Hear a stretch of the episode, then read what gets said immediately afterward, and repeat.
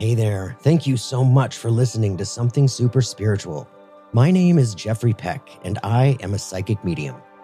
If you are seeking conversation with loved ones on the other side, or discussion about spirituality, life after life, and anything in between, join me as we discuss all things spirit.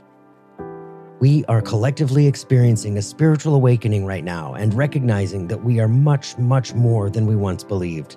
We don't die, and life doesn't end. We are eternal spiritual beings living in this crazy 3D virtual world of existence. Let's talk about it.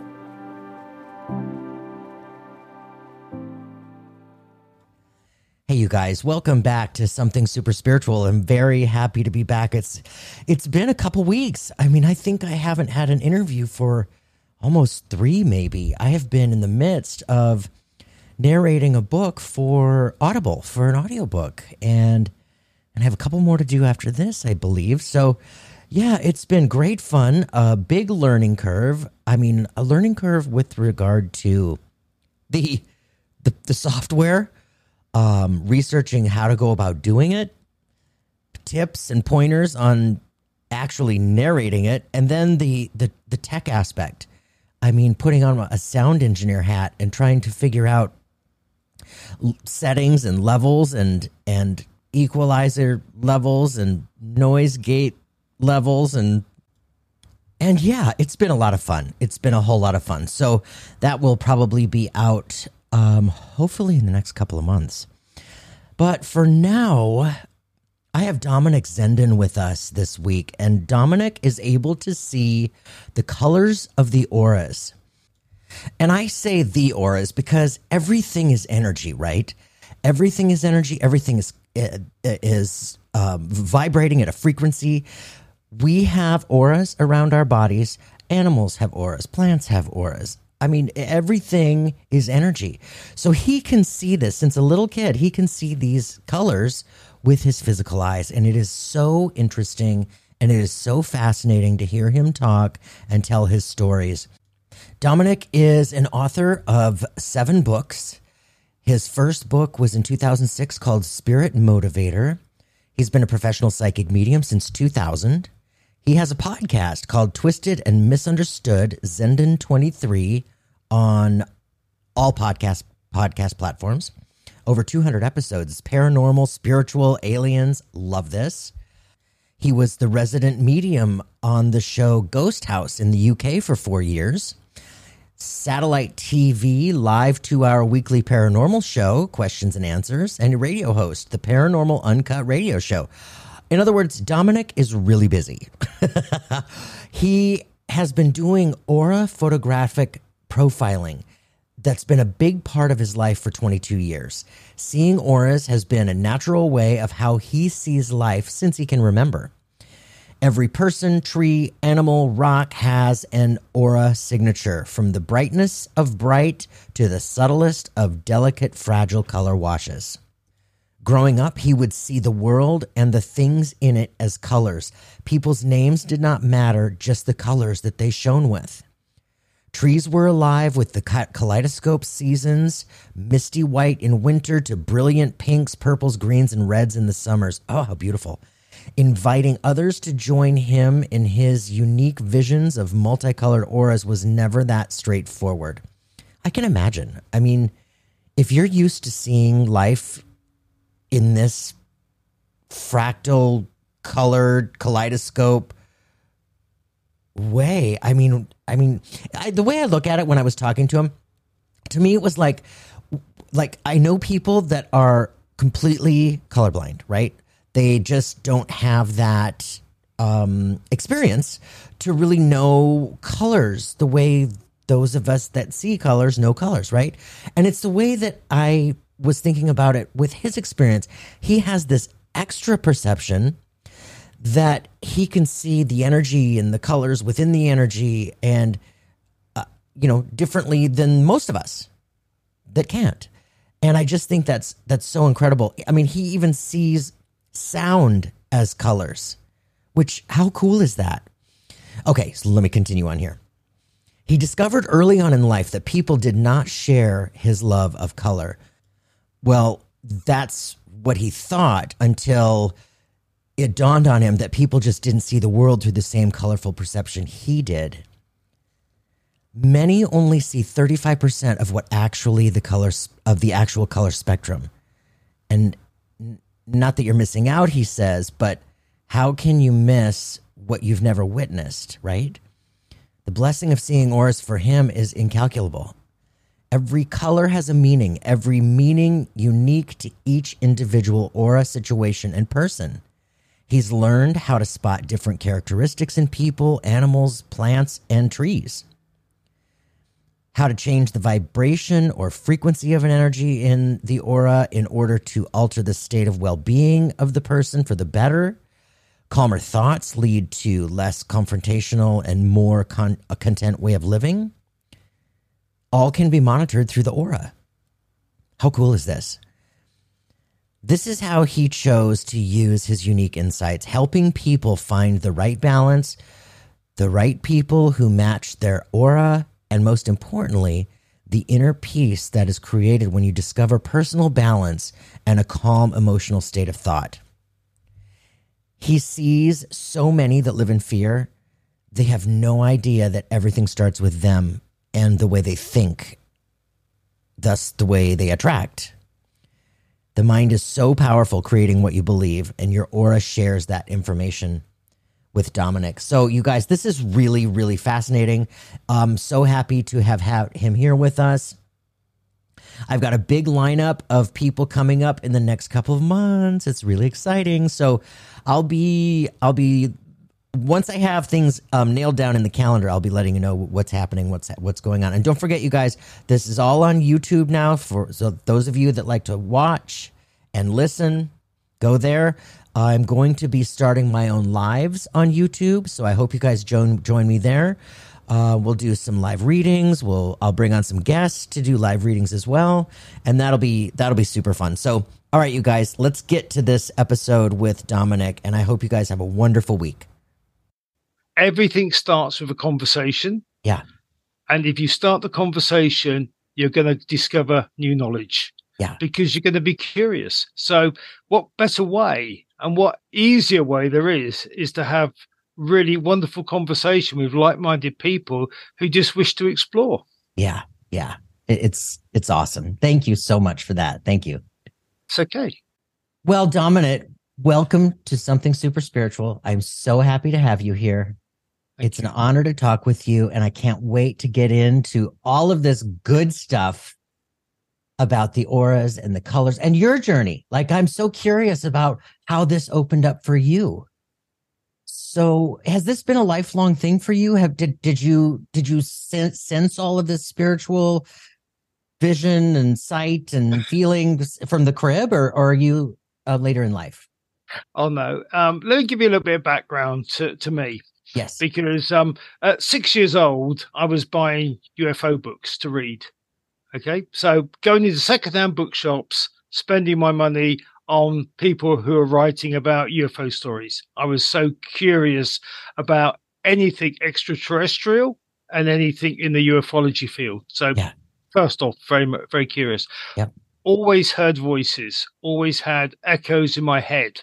So from a very early age, probably from about 5 in my memory, I used to sleep with the radio on.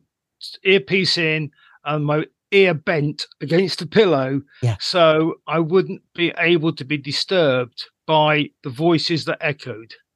And it was voices that echoed in my head that could drive me to distraction, and it could be quite difficult. But I love my little radio, and I got into music and into all the radio stations around the world during that period of time. So radio and talking and stuff. You know, you can imagine the moon landings in 1969.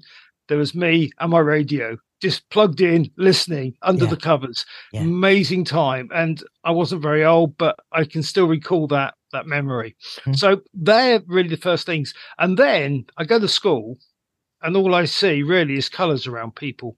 You know, I mean, I got used to them around my parents because my parents were forever curious about me, but never really acknowledging me. So they would stick me to doctors for tests and all sorts of things. So yeah. I'd have to go and put the line in the cage because they said my eyesight wasn't quite working right or my IQ level was a fantasist. And so I had all that to contend with, you know, very young. And when you see voices in color, someone talks to you and it's like they're throwing out a dagger full of reds and blacks and greens, and you're thinking, what do those colors mean? It was like the firework display coming from someone's mouth. Wow. And then you sit there and you watch people's auras quickly move, you know, really shift, because they don't half shift. You know, they really do. They run quite quickly and change and shift again. And my world was like, wow, all this stuff, you know, and it was all in playing as well. The one thing it combinated in was me not having any sense of danger. I used to climb the highest trees, throw myself off the highest swings. Yeah. Literally, I didn't care. Yeah. I just, because I had no fear. Yeah. No fear at all. And the more I look back on that, which I have fear now, I can tell you quite happily, but the more I look back on that, the understanding of being eternal was always a part of my conception of thought. Oh, wow. Although I didn't know how to articulate it. You know, as a 6-year-old boy, you know, I just wanted to listen to radio, play football, run around, climb trees and do really awful things, you know, like jumping off swings. Yeah, yeah. Been there. I'm sure we've got a lot of similarities. I'm sure we have. And yeah, the more we talk, the more we'll find so much in common, I'm sure. Totally, yeah. Going back then when you were a child and you were seeing these colors in their voice and their aura, and did you see it with your physical eyes, or did you see it in your third eye, or both? Or no, it's physical. It's a physical thing for me. It's a vibration of color because everything's on frequency. Right. And when you've got a frequency around a person, a tree, a stone, a bush, a bird, that frequency actually seems to come into my sight. There's a medical word for it that I was told a long, long time ago what it meant to be able to see colors. But I can see colors from musical notes, from someone playing the piano to someone screaming and shouting. You know, that's why I love music so much, because I can go into my own world and I can watch the light show. And it's something which I've always been able to do. And I've taken it for granted. A lot of it, because you get so used to it, because it's ordinary. Sure. It's just a normal, ordinary thing. And I never really thought of it as anything different or special or anything other than just gives me the edge. Because if someone talks to me, I can see their aura. If someone starts to, you know, shout at me, I can see the changes in the emotion. And everything for me was color related into emotions. Yeah. So I sort of got to know that. That's fascinating. I love that visual because I have had that in my past too. Not so much as a child, but in 2006, I became attuned to Reiki, and the side effect for me was that it just blew me open spiritually. It ignited all the spiritual senses. And so since then, I know what you're talking about with music. When I would watch musicians on a stage, like maybe a piano player or a little... like a jazz group with 4 or 5 people, I would see this energy swirling around them through their music. And it's like this little vortex that's created, and it just swirls and it goes up and it expands, and you can see it around the people and how it affects them and what's going on. And it just, you see this lifting in that room. You know what I mean? That space. Oh yeah. What other people feel, we can obviously see. Yeah. And I train people to go with their senses, to go with their thoughts and where they feel, because so often we close off from our senses, don't we? We don't go with what we feel, but it's always there. The emotion, the thought is always there. And that is a part of our experience plus.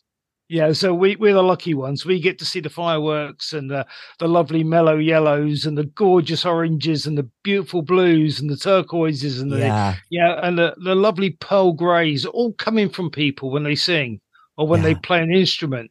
And to me, it's just that draw gets even bigger for me. And the familiarity of it. So there's music I've been listening to since about 1969, 1968, and you play the same song the same colors come back.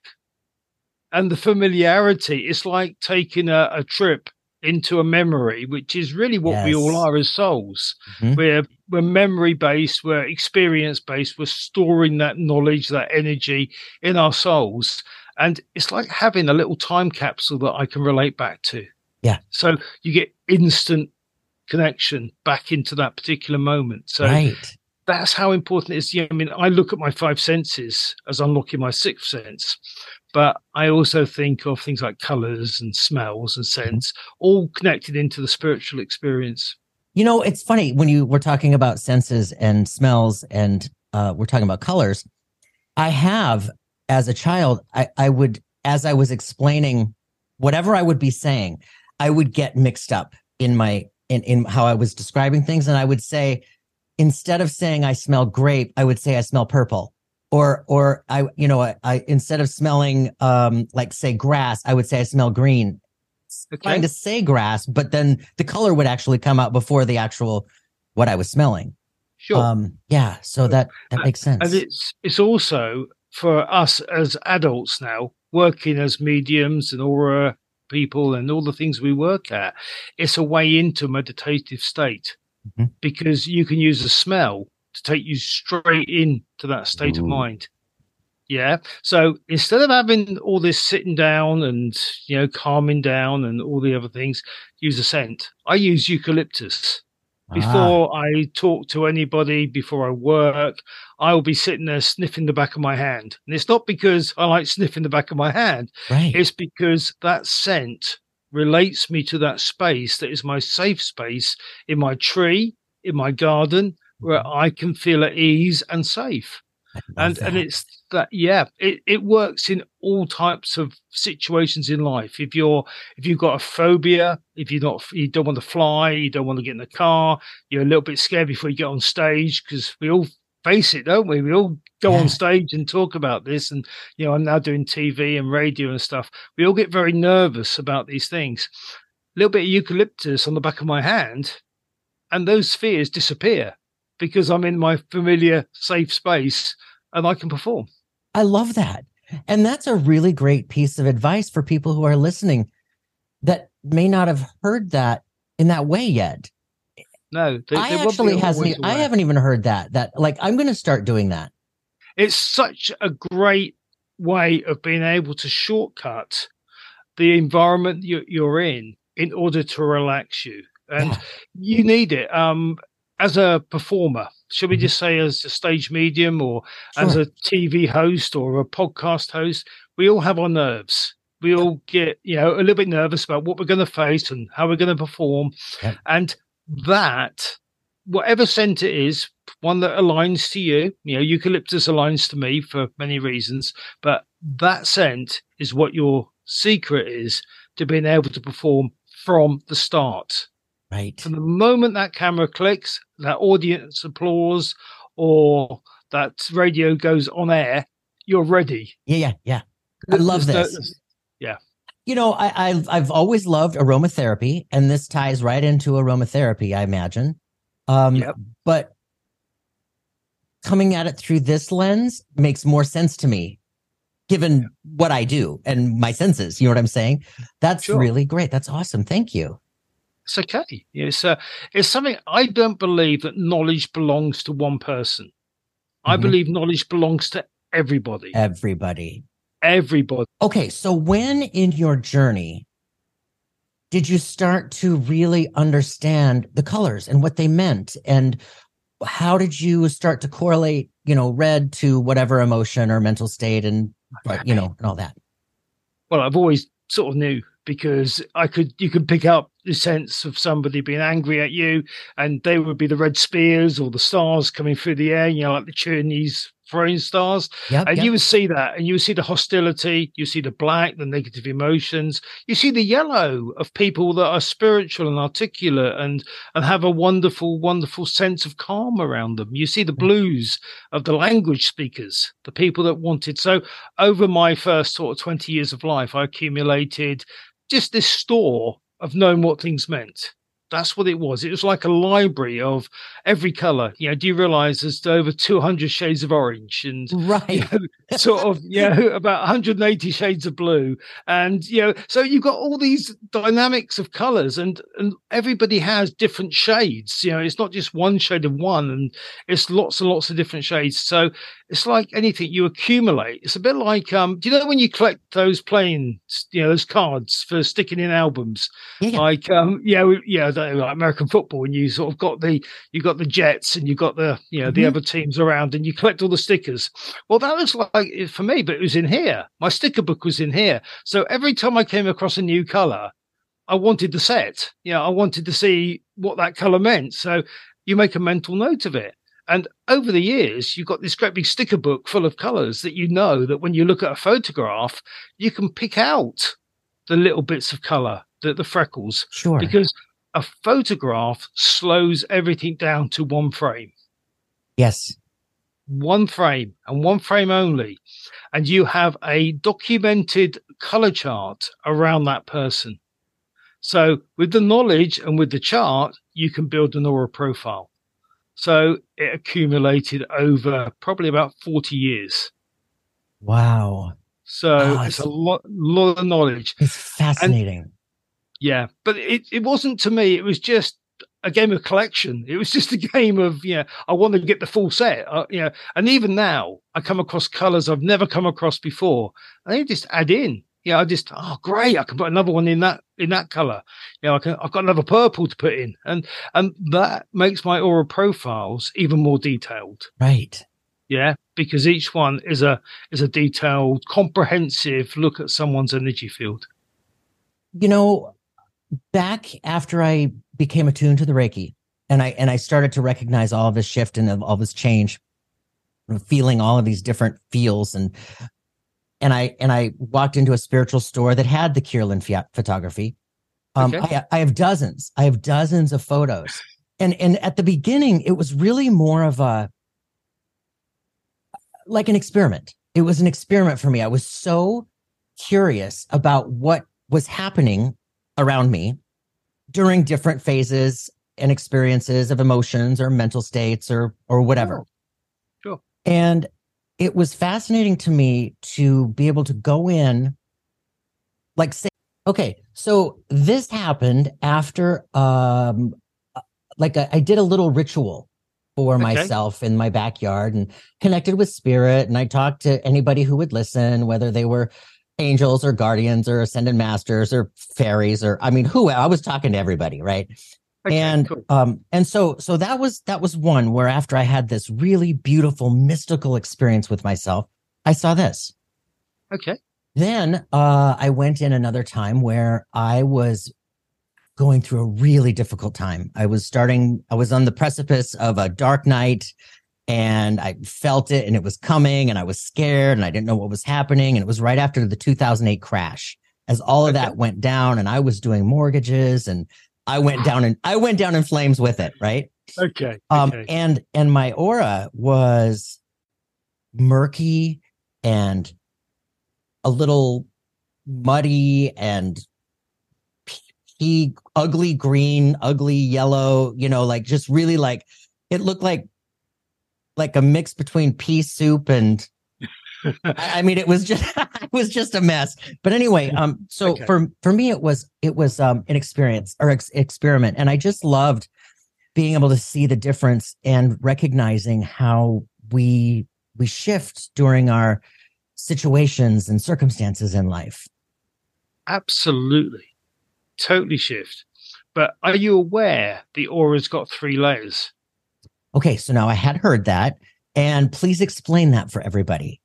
Okay, and this is part of what I teach and my accumulated knowledge. We have the outer aura.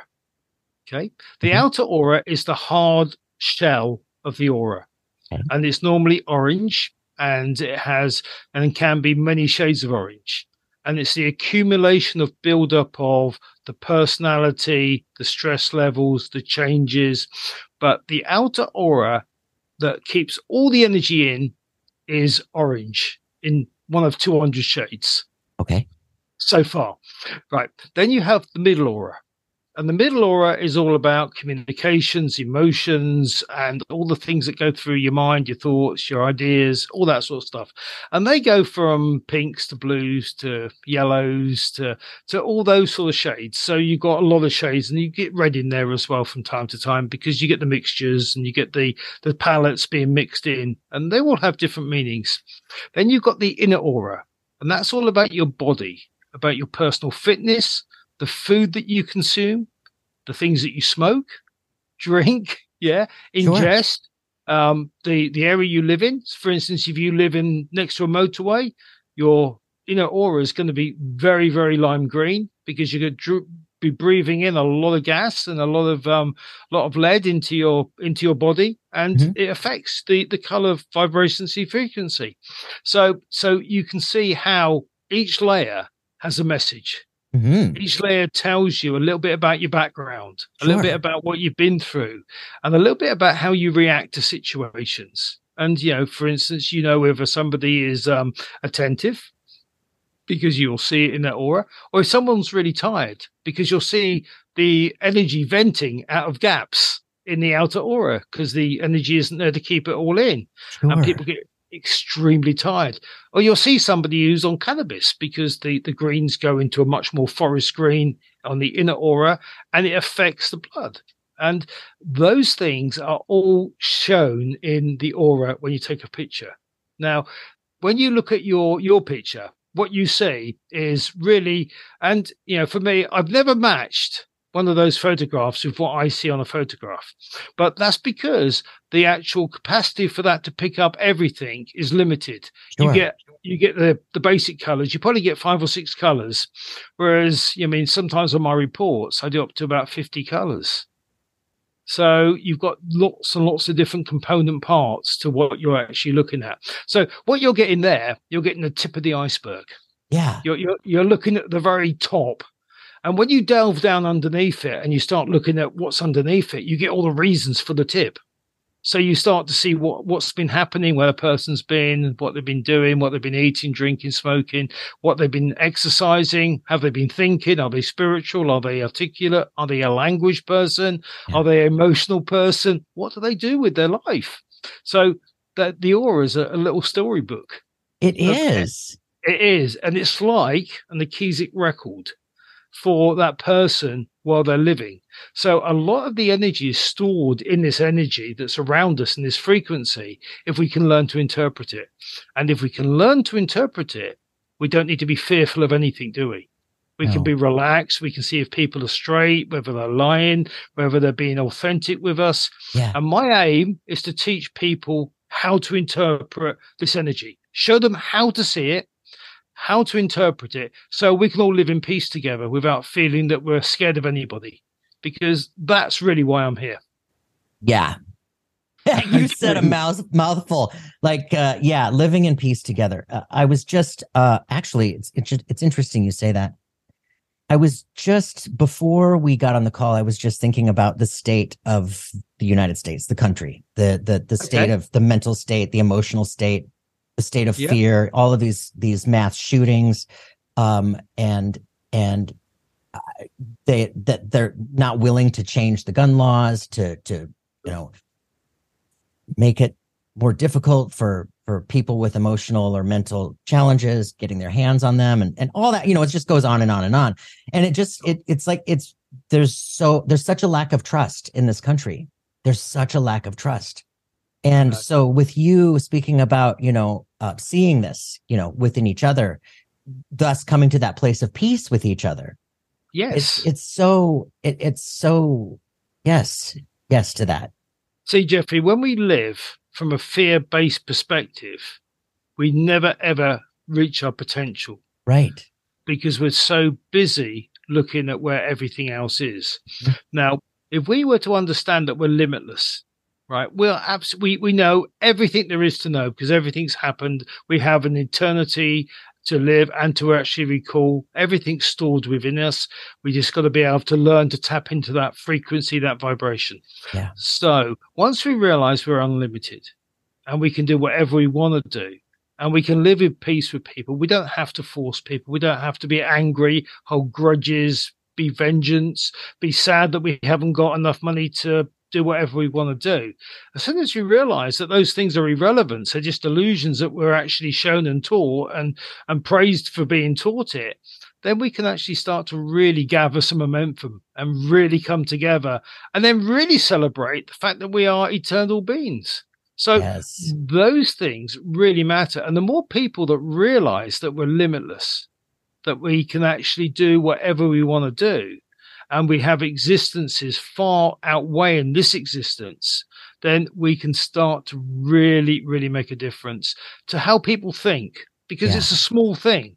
It's just putting that little bit of thought into it so you can articulate it so people can understand it. Yeah. Yeah. And they can get rid of the fear and live with joy. Mm-hmm. Ooh. From your lips to God's ears. Well, I would never, ever say that. I don't think I've got a direct line or nothing like that. You know, we're all connected, I think. We are. Absolutely. I completely believe that. You know, I was just explaining that the other day. We first and foremost, we are spiritual beings. We are an unlimited, eternal soul living in this meat bag. And we're all connected. We're all connected to spirit. We're all connected to each other.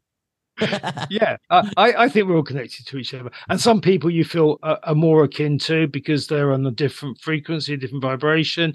And other people you feel less. But there's always an attraction. And people don't just come across each other for no reason. People come across each other because that's meant to be. That's the right timing. That's the right place to be at that moment to actually talk about that thing that we all describe as love, because there's never a wrong time to describe how we feel about love and each other. Amen. Yeah. Yes. Okay. So speaking about this with to the people who are listening, there may be some people out there who this is, one of the first times they're hearing about this, but they're starting to open up and they're here because they're starting to be curious about their own spirituality. Sure. And, I think most of us by now have heard about, having the spiritual senses of, let's say, clairsentience. When you walk into a room and you can feel that there might have been an argument or something, disagreement or whatever. I would imagine that feeling ties to sensing that energy, the colors as well. Is that right? Well, sure. Of course it could. Depends when you walk in, because there's always going to be a residue. We have to take it to another level now, Jeffrey. Okay. Because we have to look at imprints. Mm-hmm. Because every energy, every person, every animal, every insect, every plant has an imprint. And it will leave an imprint on society or on the place they live or the place they are. Now, some imprints are huge. Some are just tiny little ant imprints. Yeah. But no less significant. Everything leaves an imprint. So if you're sat in your room right now, you're leaving an imprint. Sure. And somebody coming in 100 years after you sat here, they will go, wow, I can feel this guy who's very spiritual. And that'll be your imprint that you've actually put onto your surroundings. Sure. Yeah. So every imprint has a color signature. And every imprint, and we can start looking at things that are way beyond anyone's imagination when we start talking this way, because those imprints are little trails, they're little breadcrumbs that people lay down to show us where certain energies are and certain things happen. And there's so much we don't know about life. We don't know what these residue energy signatures are. We know they exist. Mm-hmm. We know we can walk into one. We can walk into one and feel it really strongly. But also, we don't know what else is out there in the sentient form. Because there are different... I mean, I was doing something the other day, and really, you might find this really fascinating. But I was watching some footage of a creature walking through the woods. Up in Washington, D.C., right? They were walking through this wooded area, and it was allegedly a Bigfoot. Okay. Right? But it wasn't a picture of Bigfoot. It was the energy signature of Bigfoot, the heat signature, yeah? And nobody could see it with the naked eye, but what they caught it with the shadow.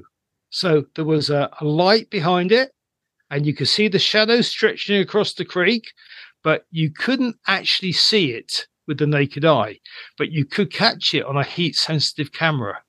So you've got the energy signature on the heat sensor, sure. You've got the light going through the shadow, and you've got this animal, creature, sentient life form, on the actual footage. So we're looking at a creature that can cloak itself, that is invisible. Okay, now think of the implications of there being sentient life forms on this planet that are invisible to our detection. Wow. It's a start to work out that there's a lot of things that we don't know that doesn't allow us to make the right choices about what's going on. Right. So we only when we're in possession of the right knowledge can we make the right conclusions. So we can shift down lots of different avenues, can't we? We can go into poltergeist, or we can go into lots of different things, you know, shadow ghosts or all this sort of stuff.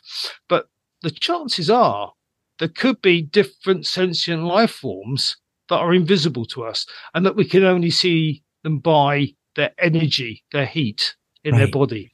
Now, if that's the case, we're in for a real, real awakening, aren't we? Because we're going to start to recognize through our technology that these creatures have been coexisting with us peacefully for thousands and thousands of years. And it explains so much of the mystery of things we don't know. Isn't that the truth? Wow. You know, I was watching one documentary about the Bigfoot or the Yeti or Sasquatch, whichever culture calls it, whatever. And somebody's hypothesis was that they were interdimensional and they could, you know, they were able to, you know, move through different layers of different dimensions. Okay, whatever. But that kind of makes sense with what you're saying about cloaking themselves in a way that we just don't see them. Yeah. And who's to say that I'm right or wrong? Because I'm not going to say I've got the definitive knowledge, because that person could be right. They could be interdimensional time travelers that shift through time. And just as you're about to see them, off they go to the next dimension. Right. But, yeah. So it's possible, isn't it? It's not beyond belief. Right. But the definitive areas of this particular species could be that they can change their molecules, their atoms. Yeah. So they're on a different frequency, so we can't see them. Makes sense. And yeah, and they can hide themselves. Yeah, there's never ever been a big Deadfoot found alive, have they? They never found one dead, you know, after bones, right? Yep. Yeah. So there's never been any definitive proof that they exist, apart from the Giflin and whatever name film that was in 1967, where they filmed this. Well, it may be, it may not be, but it's up for debate. And it still is after all these years. But the fact is, the thing is, these creatures are very likely going to exist, but they're going to live outside our spectrum. Interesting. Yeah, we could talk about shapeshifting and all sorts my goodness. Of things. Okay, so I was actually just going to go with that. So in the same vein of the paranormal, okay. Right now, paranormal is quite hot. You know, there are a ton of paranormal shows, ghost hunters, investigators.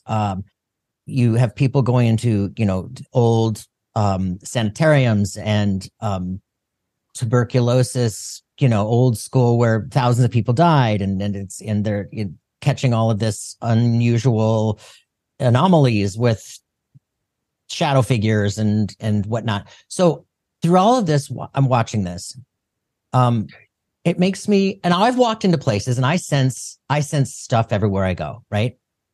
But it makes me wonder, is what they're picking up in there, is it conscious, do you think? Or is it more of the recording in space and time? So is it stone tape recording? Yeah, which people do say, you know, you got the stone tape theory where energy seeps into the buildings and goes into the floors and the walls and something releases it. You know, like you get in the Scooby-Doo cartoons, you get the lightning and then all of a sudden you got this ghost figure come out. That's that's the basic stone tape theory.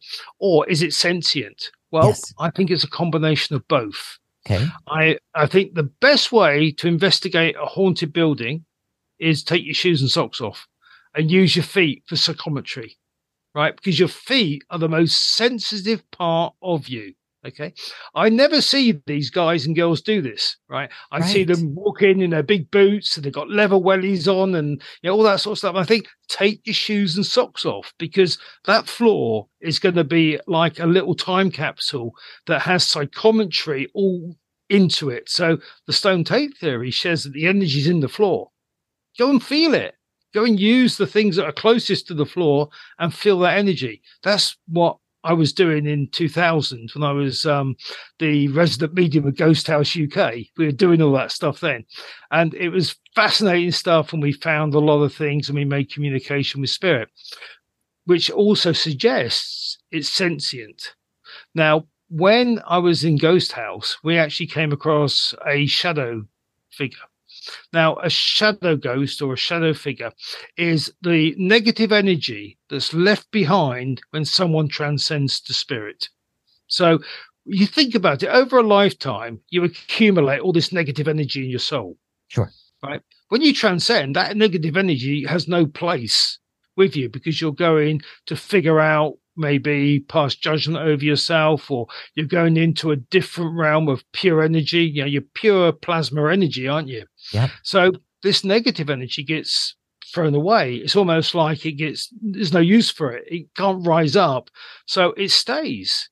So you get these little balls of dust, like the Scooby cartoons, where you get, that figure that's got that cloud of dust around their head all the time, wherever they go. Yeah. That's what you get. And you get these little areas of negative energy that if people walk into them, they get very emotional and very, very drained and very down.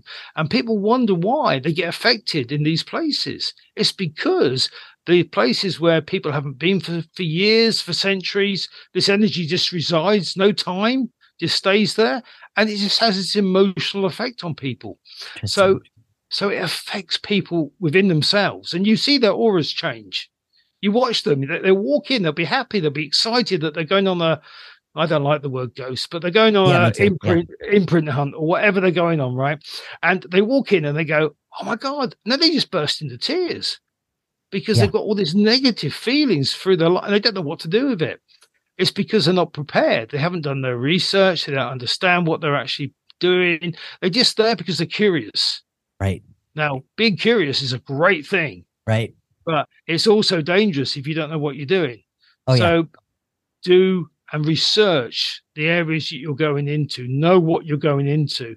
Know what's happened in those areas. And be expecting negative energy when you get in there, because these little balls of energy, they hide in the corners. They go into old buildings and old places where they won't get disturbed. They don't really want to be shown anything. So it's that actually creates the issues. How would one then prepare for that? Well, I think knowledge is a great way of preparing. Okay. So you go and talk to somebody who's an experienced medium, experienced investigator, somebody that's been curious enough to go and learn and go and experience the things that you might experience. Mm-hmm. Be prepared to have that experience. I'm not somebody that says you've got to put yourself in a ball of light and stretch it around you and pull it out, because everyone has an individual thing. Yeah, right. I mean, I worked for a medium once who put himself in a banana before he went on stage, and that was his way of doing what he had to do. Now, we took the mic and stuff like that, but, fair enough. That's where you are. Sure, whatever works. Yeah, absolutely. And that's very true. So whatever works for you, but don't be ignorant.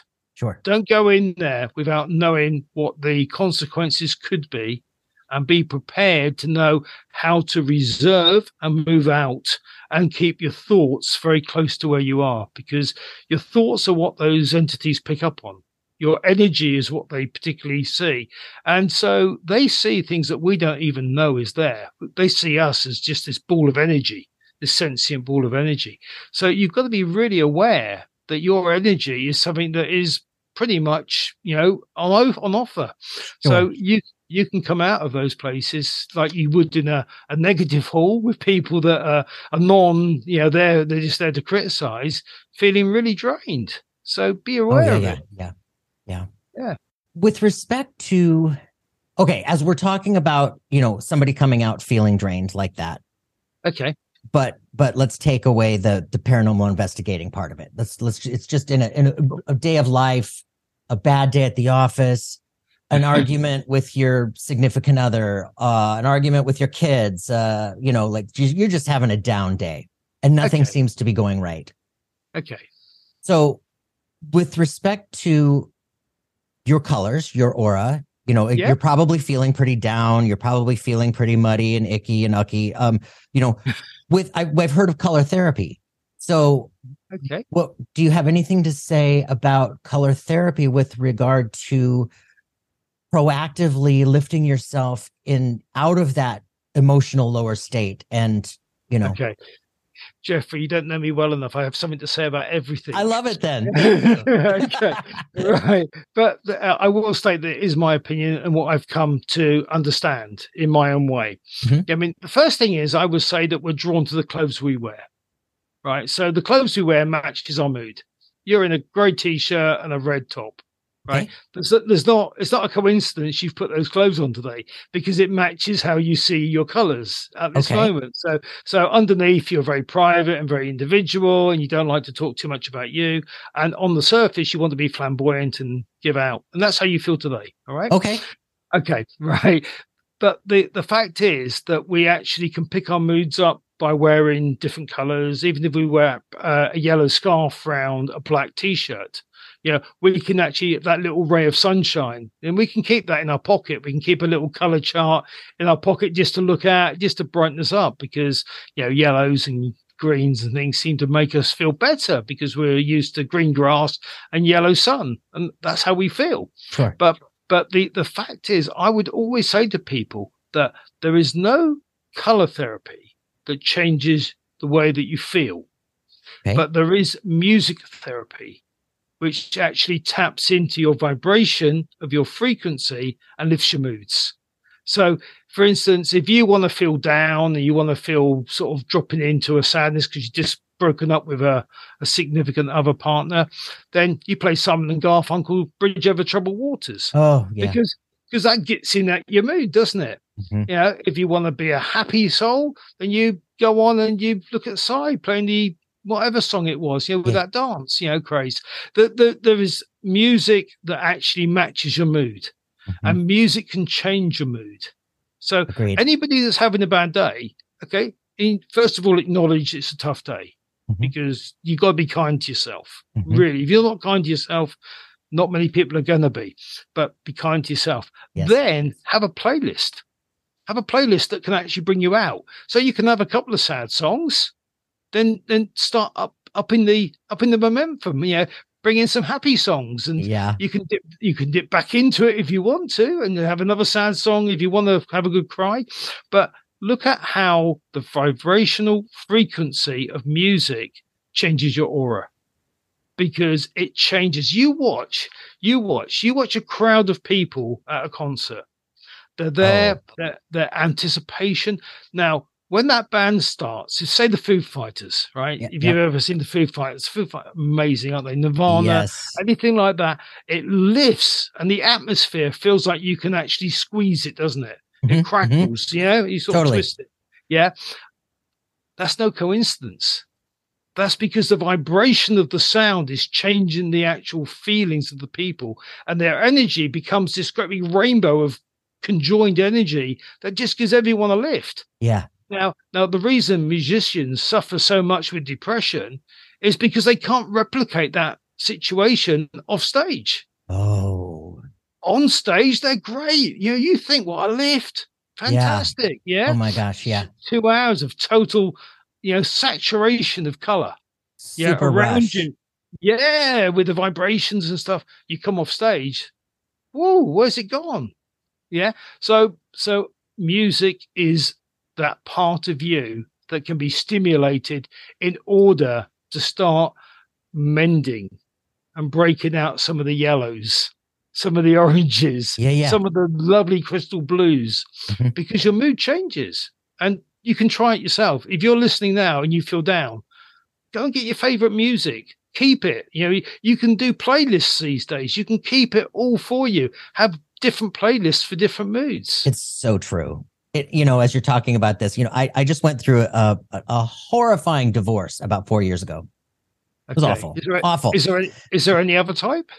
Yeah. Well, it was, I guess my first one. So I hope I never experience it again, ever. Yeah, you're only one, Jeffrey. But you're right. I had a divorce playlist. I had this playlist that was sad and gloomy, and I sobbed and cried and sobbed and cried. And then I have a playlist that is all my in spirit. It's all spirit playlist. And oh my gosh, you know, I go into that and just like, yeah. And it lifts you, doesn't it? Oh, does it ever. Mm-hmm. So what you've got is an instant change to who you are, mm-hmm. straight away. And if you want to feel down, well, then feel down. Yeah, don't let it all out. Yep. Yeah, don't reject how you feel. But your aura will reflect how you feel. Yeah. It will show how you feel. And if I was to see you while you were going through your divorce, your aura would be really tight and it would be self-protective. Totally. And it'd be like, don't come near me and don't tell me that you're a solicitor or you're a lawyer. Don't want to know. Yeah, I mean, don't come and ask me these awkward questions. Yes. And it would be very inappropriate to actually come and talk to you at that moment because it would be wrong. But once you've come out of it and you see there's life after divorce and you start becoming more signed into a new relationship and the mm-hmm. joy of that relationship is so much easier. So much simpler because all the complications have gone and life becomes, wow, why didn't I do this years ago? Yeah. Then you can actually feel the joy of being able to understand what it's like to be without that joy. Yeah, yeah. Mm-hmm. But until you know what it's like to be without joy, very rare do you appreciate the absolute amazing feeling that joy is in life. True. It's so true. And, you know, and you come out of it with all of this extra knowledge. All of this extra knowledge about who you are and what happened in there and what not to do next time and what to avoid next time and, you know, what to embrace next time. And all of this extra knowledge just sets you up a little bit higher, a little bit stronger. And I often laugh because I'm married again. Yeah, this is my second wife. And I always say to my wife now, I say, I wish we'd have met first because we'd have been really happy. But that may not be the case because second relationships work better because you got more knowledge. Exactly. Mm-hmm.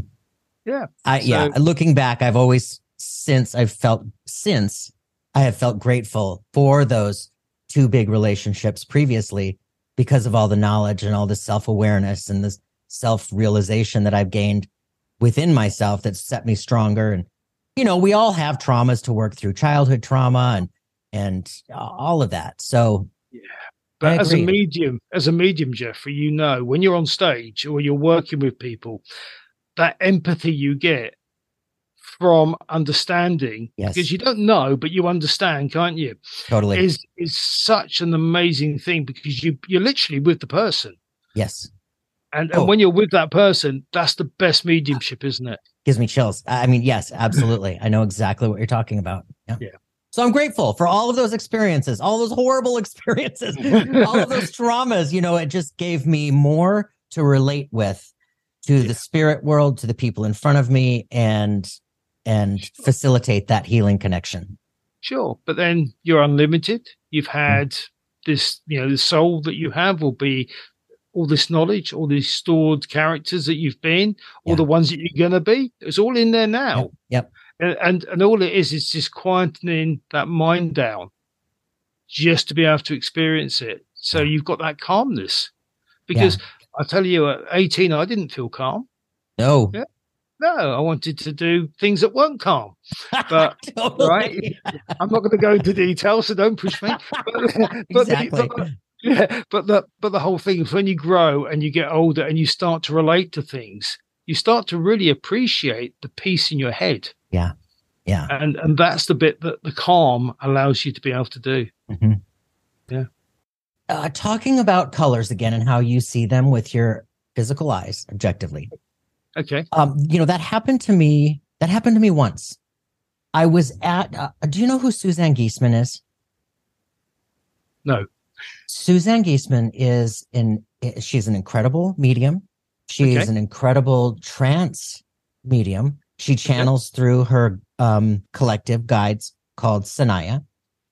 She's an amazing speaker, teacher, author. I mean, she's the bomb, right? I want to know her. Oh, she's amazing. She's just amazing. And I was at an event about maybe 6 years ago, and she was up there talking about her journey, her mediumship. She went through the first leg of her life up until, I don't know, let's say 40, 45. She retired from the military. She was a high level, super left brained military person, and she came out of it and had the experience of losing her stepdaughter, and that was her shift. That was the impetus of her shift. So here she is. She was out there up on stage talking about her experiences, and then she started to do a session channeling Sanaya. So she goes into trance, and I was standing at the back of the room watching the hundreds of people in front of me and her on stage in front of them. And all of a sudden, it was like I went into my own trance in a way, because everything looked like a haze of pink. Okay. And the higher it was, like towards the ceiling, the brighter pink it became, like magenta-y, and then turned into a little bit of a lighter, like whitish magenta-y. Yeah. And so I was watching this with just fascination, with my eyes wide open. And there were certain people within this mix of hundreds of people where they had a column of light beaming from them straight up. Okay. And there were probably, I don't know, maybe two or three dozen out of the hundreds. Sure. And I just found that to be so fascinating. For me, it felt like those people that I saw the columns of light from, it felt like they were like, well, I suppose for lack of other words right now, really super spiritual, you know? I mean, like really wide open and just like totally connected and dialed in, connected to spirit. What do you really make of that? Easy. Yeah, it's frequency. Yeah. People are on the right frequency. It's no coincidence that people get drawn to the same events or to the same people, because some people have got charismatic personalities. Mm-hmm. Some people are able to communicate, and they are leaders. They are people that you'll start to see more and more coming into our view, you know, while we watch them sort of pave the way. They're the rock face ones, aren't they? The ones that work at the coal face, you know, chipping away at the new knowledge and bringing us new knowledge and understanding new knowledge that takes us away from some of the old ways of thinking. So this lady sounds like she's one of the new workers, one of the new ways of thinking, and she has this way of drawing to her people that are curious about who they are. Yes, definitely. So you get these people all together in the same room. They all got magenta and they got columns of light around them. That is no coincidence, because they're drawn. You know, it's like the law of attraction. You actually draw in the energy that you are actually thinking. It's the same thing with soulmates and stuff like that, where if you a bad experience, you'll draw that into you. You know, that will just be drawn in. So soulmates aren't always a good thing. But when you come to like-minded people, they will always find a way of connecting to other like-minded people. Yes. Because it's a very, very lonely existence, unless you've got someone to stand up. One person, all it takes, one person say, "This is what I see." Yeah. And then you get another 20 stand up behind and go, "I see the same thing." Yeah. But they weren't prepared to say it because they didn't want to be ridiculed. So what you've got is, I mean, I will always have an utmost respect for people that work in this way, because they are the people that actually pave the way for people to be able to stand up and say, "I see that too. Yeah. I experience that too." And the more people that we can get up and stand up and say, "Yes, I can see an aura. I can see a light shaft. I can see that magenta pink, you know, rising to the ceilings. Mm-hmm. I've had this out of body experience. I know that we're not, you know, conditioned to be in our bodies for all our lifetimes." Yeah. So the more you get that out there, the more we can actually work with people that are accepting of us, and we don't have to get through all the negative questions before we can get to the real teaching questions. Totally. Okay. And it's also normalizing it. You know, it's there's this when you're voicing, you know, it reminds me, I was at a spiritual convention in 2008 in Hawaii, and we did that. There were, I think, 250 of us. We were in this big room. We did this whatever meditation we did, during this meditation, in my mind's eye, I saw natives surrounding us in a big circle, okay, doing their native Hawaiian dance, you know, like they would, like you'd see at a luau soda, you know what I mean? Had their, like the grass skirts and that native garb and tiki torches, you know. And now while this was very new to me in 2008. Okay. So I naturally thought I was imagining this, you know, making this up. And until somebody behind me said, "Did anybody else see all of the natives around us doing the dance?" And I stood up and I was like, "Oh, wow!" Yeah, gives you the power, doesn't it? Oh my gosh, away, does it ever? Yeah. Absolutely. Yeah. And what you're experiencing, to go full circle in such a way, is an imprint. Yeah. You're seeing the energy imprint of what's happened in there before. Yeah. So you've actually got your frequency up to a level where you can experience everything happening at once. Yeah. So you're watching the whole thing all disroll past. Oh my gosh. This energy. Yeah. It's so amazing. It gives me chills talking about this. Yeah, just hearing you talk about it. Yeah, it's so amazing. I love spirit so much I can hardly stand myself. Yeah, but this is great, because first of all, right, we love spirit. Yes. And let's face it, we wouldn't do what we do just because. We do it because we've got a passion for it. I'm certainly very passionate about what I do and how I do it and how I manage to just change a little bit of the perception of what we know. Right. And I'm very passionate about that. But I'm also very passionate about allowing people to question. Yes. To actually ask and to be intelligent about it. So yes. Not bury your heads, you know, let's talk about, you know, things like energy shifts and, you know, imprints and all that sort of stuff. But you haven't got to be scared of it.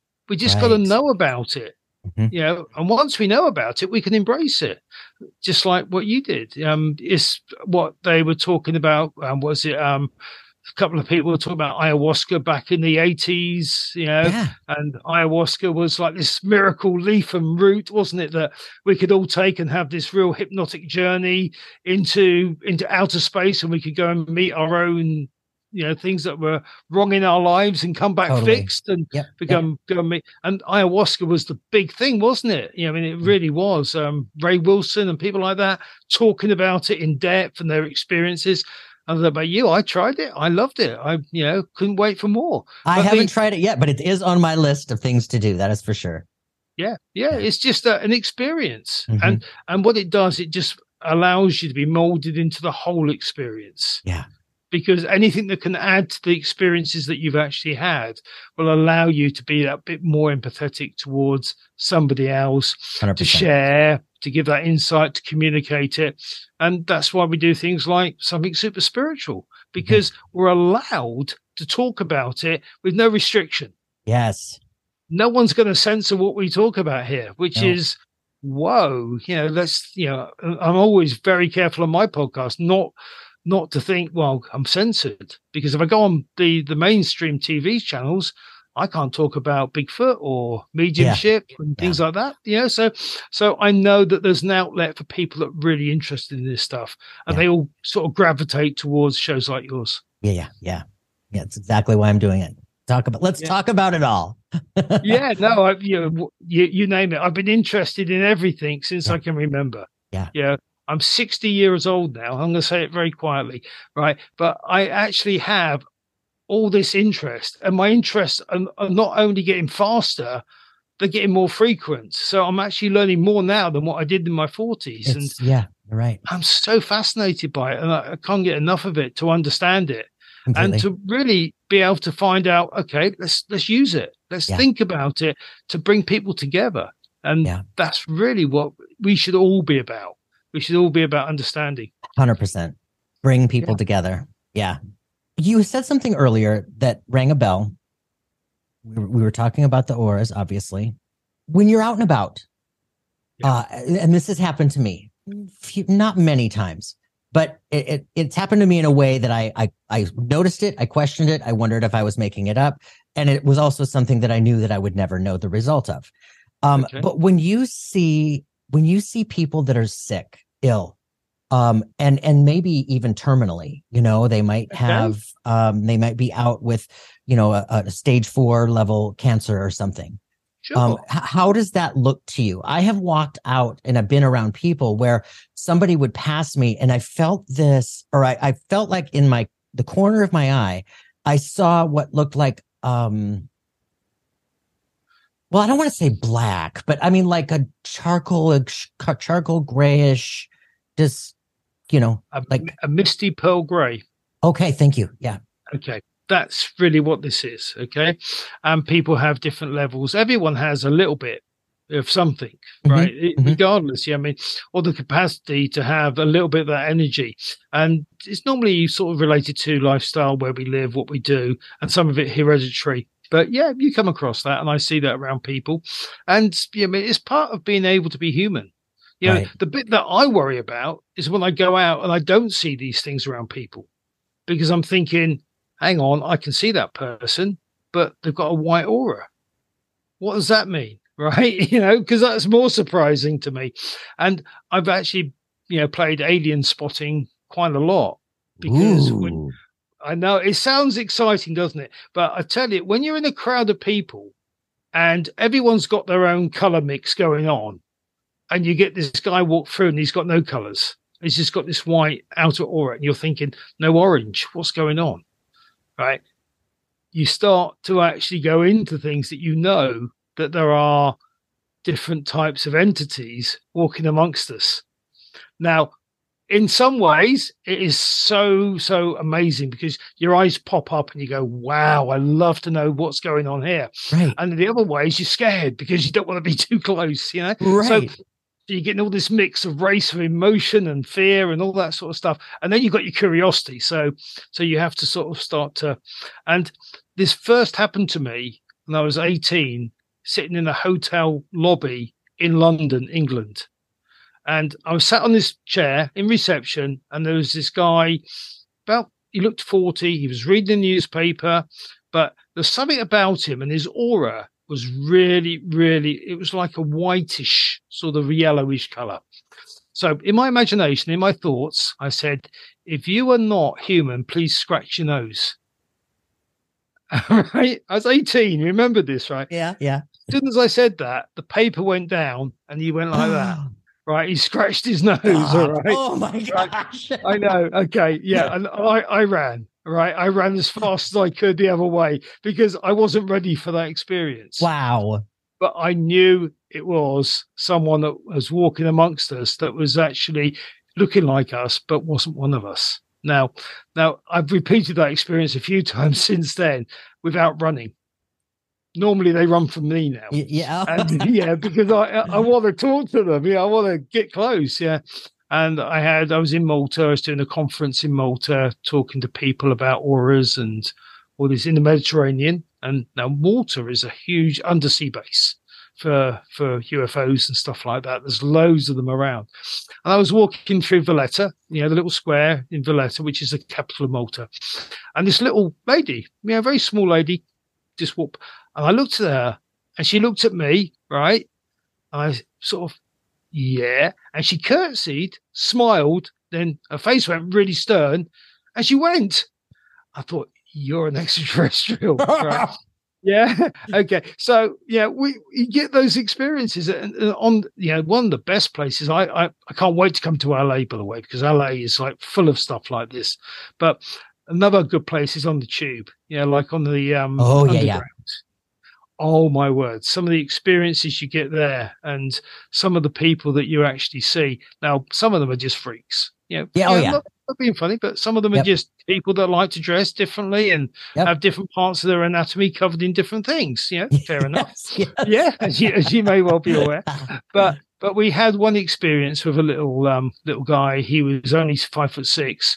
He was bald head. He had his eyebrows tattooed on. Right. So he had no hair on his body.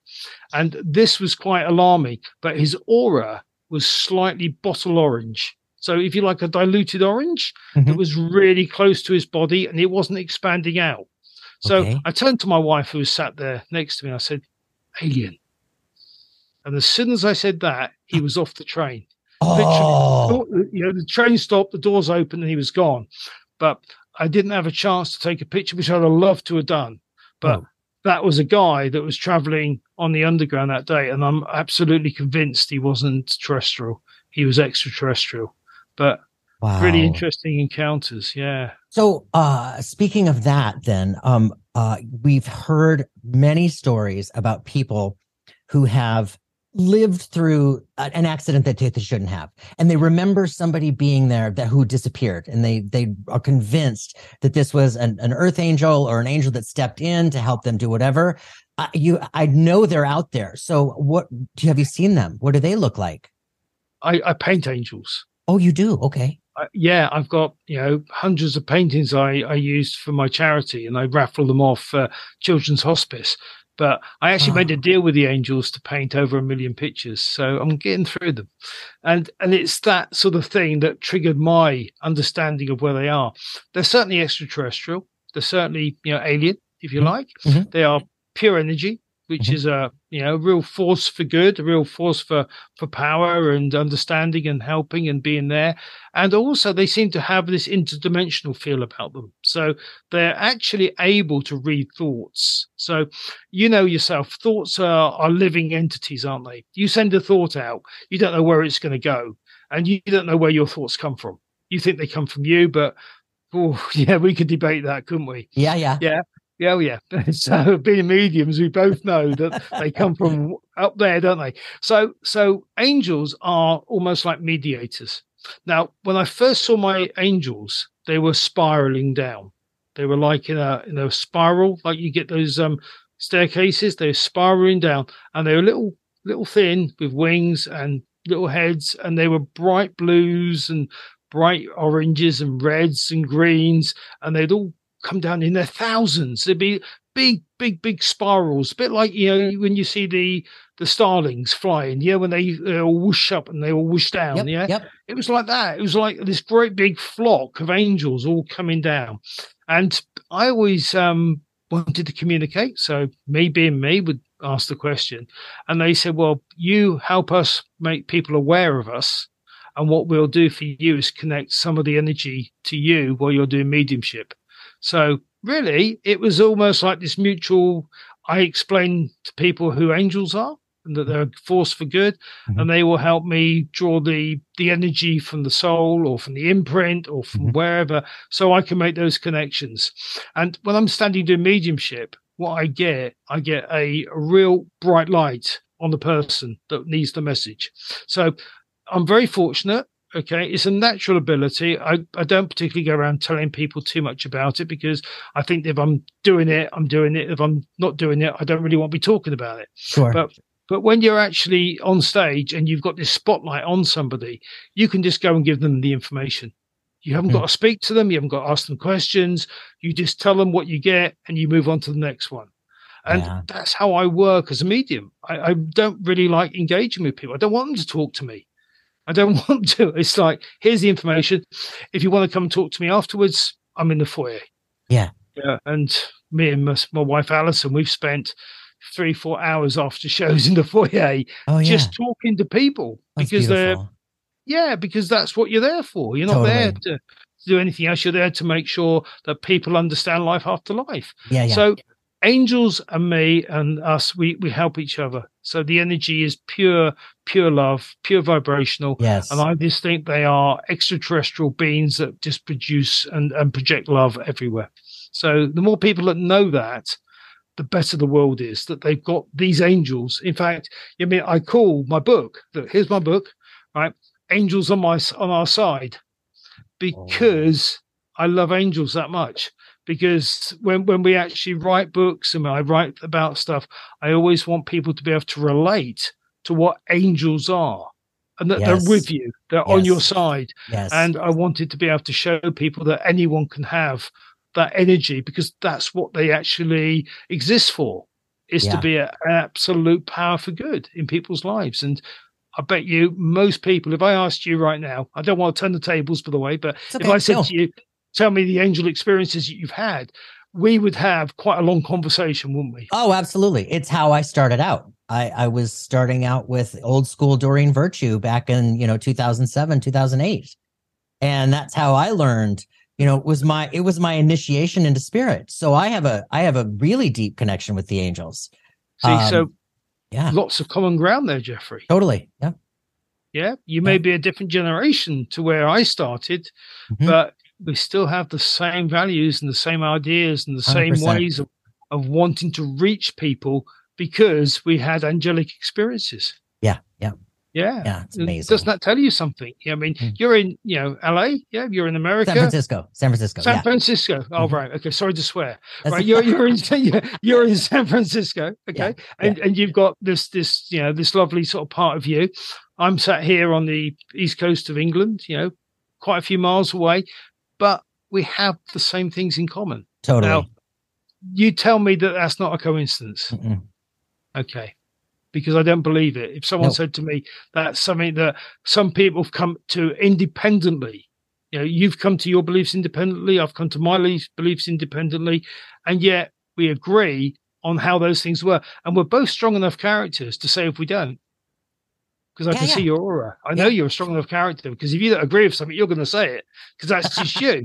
Yeah. Okay. So and me too. So we're strong enough to stand up for what we believe in and to defend it, and also to encourage people to go and investigate it. But we're not going to impose our views. We're just going to share and show people. Yeah. We're going to put a spotlight on it and say, go and have a look. This is worth looking at. This is worth evaluating. Make your own decisions. Make your own mind up. Yeah. If you want to talk to me, come and talk to me. I've got time for everyone. Yeah. But here you are. Have a go. Have a look. See what you find. And then see where you are. Ah, Dominic, this has been one of my favorite hours. I mean, has just been like, you had me at, I mean, look at it. We've been talking for an hour and 15 minutes. No time. And I'm not even like, I'm, this is the tip of the iceberg. I still have so many questions. Well, we can do it again sometime in the future. Yeah, yeah. I would love that. So on that note, what would you like to say to the listeners who have heard us talking about all this spirituality, the experiences with auras, colors, energy, music, what would you like to leave the listeners with? Let's see if I can spit it out. Well, first of all, I'd like to say thank you for listening, because sometimes to stay with somebody and be able to listen to it all the way through is a real privilege. So I really, really feel honored to be able to do that. The second thing is that discover your own way, find your own way forward. Allow the information to come in, and then you assess it. You use it to make your own assessments. So you know what's authentic and what isn't authentic, and stay with the authentic. Stay with the things that resonates with you, and be authentic to what you know inside, because everything you've ever known is inside of you. So if it's inside of you now, the only way you're going to access that is by being curious and then being silent. So allow yourself to be taught by yourself, because I don't think we're taught by spirit guides. I think we're taught by us, because we've experienced those things. We are our own spirit guides. So when we connect, we're connecting to our soul. So go out there, enjoy. There's a reason you're listening to this show tonight. Go out there, enjoy your spirituality, celebrate it, spread love, and enjoy. Never, ever think of life any other way apart from enjoyment. Have fun being you. And that way you'll learn. Dominic, thank you so much for being here. It's okay. I can't wait to invite you back. Okay, well, we'll do that. And everybody that's listening, we'll leave you with our love, and we'll talk to you again shortly. Thank you again for listening to the Something Super Spiritual podcast. If you know someone who would enjoy this episode, please do share it with a friend. For show notes, links, and to purchase a mediumship reading, my website is somethingsuperspiritual.com. You can also easily subscribe and follow the show on your favorite app, sign up for my newsletter for bonus content, and to keep the conversation going, you can easily join the Facebook community. It's all right there at the website, somethingsuperspiritual.com. Signing off for now, namaste.